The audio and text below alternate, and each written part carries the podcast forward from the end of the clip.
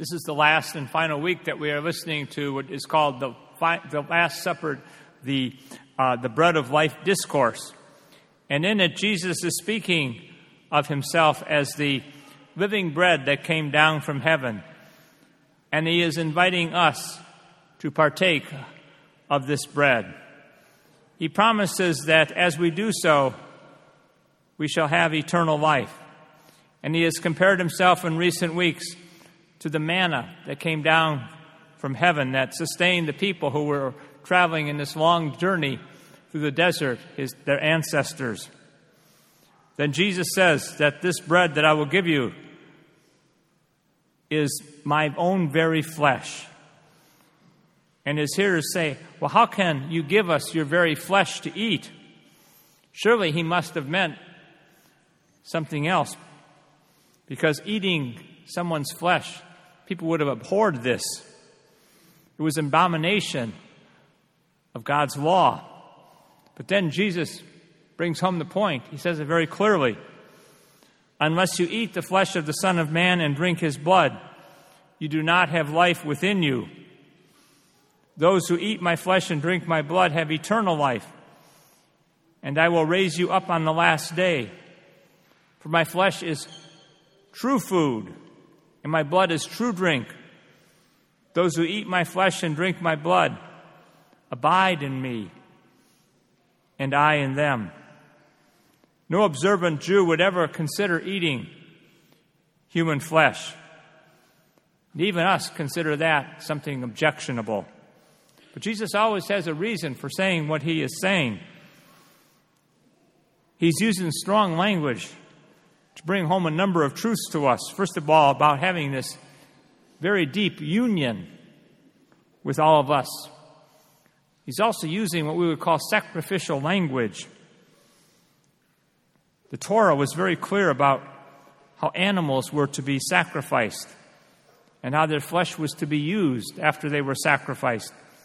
Some of the flesh was to be burned, and then after it was sacrificed and burned, part of it was also to be eaten. Jesus is speaking about this right after the multiplication of the loaves and fishes. We sort of lose touch of this, but he's speaking, and this miracle took place right before Passover. And Passover, in his Passover, which is about to take place, was, of course, when he died on the cross for us. And every time we gather and celebrate this, this is a reenactment of his sacrifice. So Jesus is asking the people to make a jump, so to speak, but it's not an unrealistic jump in the long run because they are used to partaking in sacrifices. And now they're going to partake in his very own sacrifice as well when they eat his flesh. Very often, still in our own time, we have a very, very cerebral approach to our religion. We say, do you, do, do you believe? Do you believe that this is the body of Christ? Do you believe that this is the blood of Christ? Oh, say, well, yes, we believe. Keep it all up here.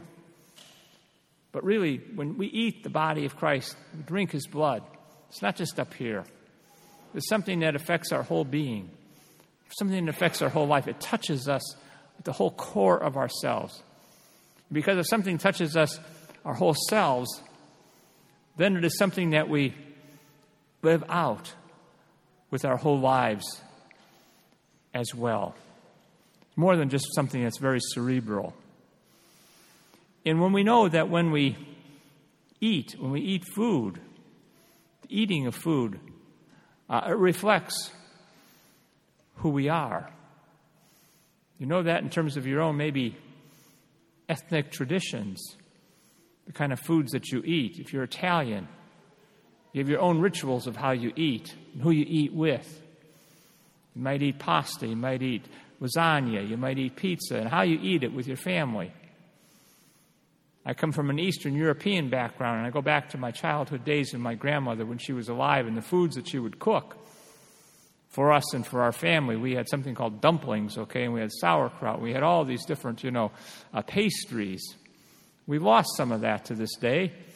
But still, when we have these big family celebrations, We still have some of those foods, some of those pastries. Some of my cousins and my sisters can still make some of that food.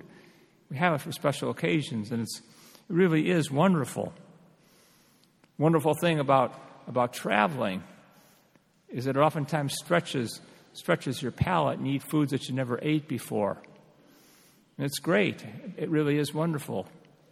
You know, the tragic thing about the, uh, the suicide death of Anthony Bourdain is, you know, his whole life was about eating and foods. And you, you, know, if you, you watch those programs, you saw the way how the foods brought people together. And Somehow that there was a disconnect in his life from all that. Very tragic. It really was.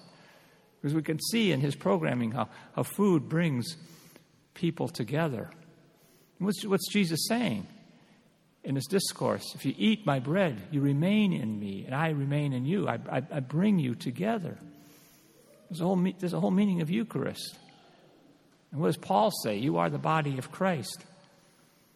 So food is much more, much more than just getting nutrients into you. I mean, at a basic level, that's what it's all about. But it's much more than that, much more than that.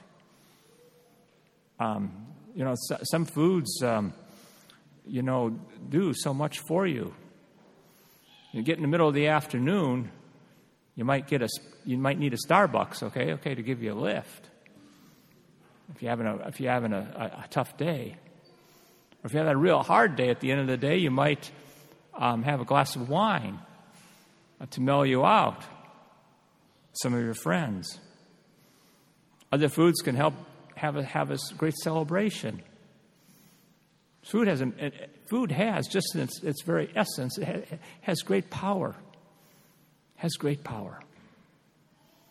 So, this, so Jesus takes this to a whole other level. Takes it to a whole other level. It really does. Remember that phrase, you are what you eat? That, that goes all the way back to the 1940s. A book that came out, revolutionary book. Because that, that book was all about how, how diet, back before then, they didn't, they didn't realize how diet could affect your health. So it was all about how diet can affect your health. So, for all of us who seek the presence of Christ with our lives, Jesus is teaching us very good news. We are what we eat. For we become what we eat in the Eucharist. Christ dwells with us. We become Christ. It's hard to believe, it's hard to imagine. It's not just up here, our whole selves. It's our whole selves. Down through the ages, the church has always resisted the temptation and soften what is here that somehow or another this is just a symbol. That weakens it terribly. The Eucharist is just simple. This is just something symbolic of what Jesus did years ago. No, no, no, no, no. Far more, far more. Not just a symbol. The great, and she is great, Catholic author, Flannery O'Connor, once said if the Eucharist is only a symbol, to hell with it. Powerful. So this week, we examine our spiritual diets to see what truly is giving us life. Today, Jesus commands his disciples to eat his flesh, drink his blood, invites us to bring this into the center of our being, this life which is the life of God Himself. Do I hunger for this bread of life?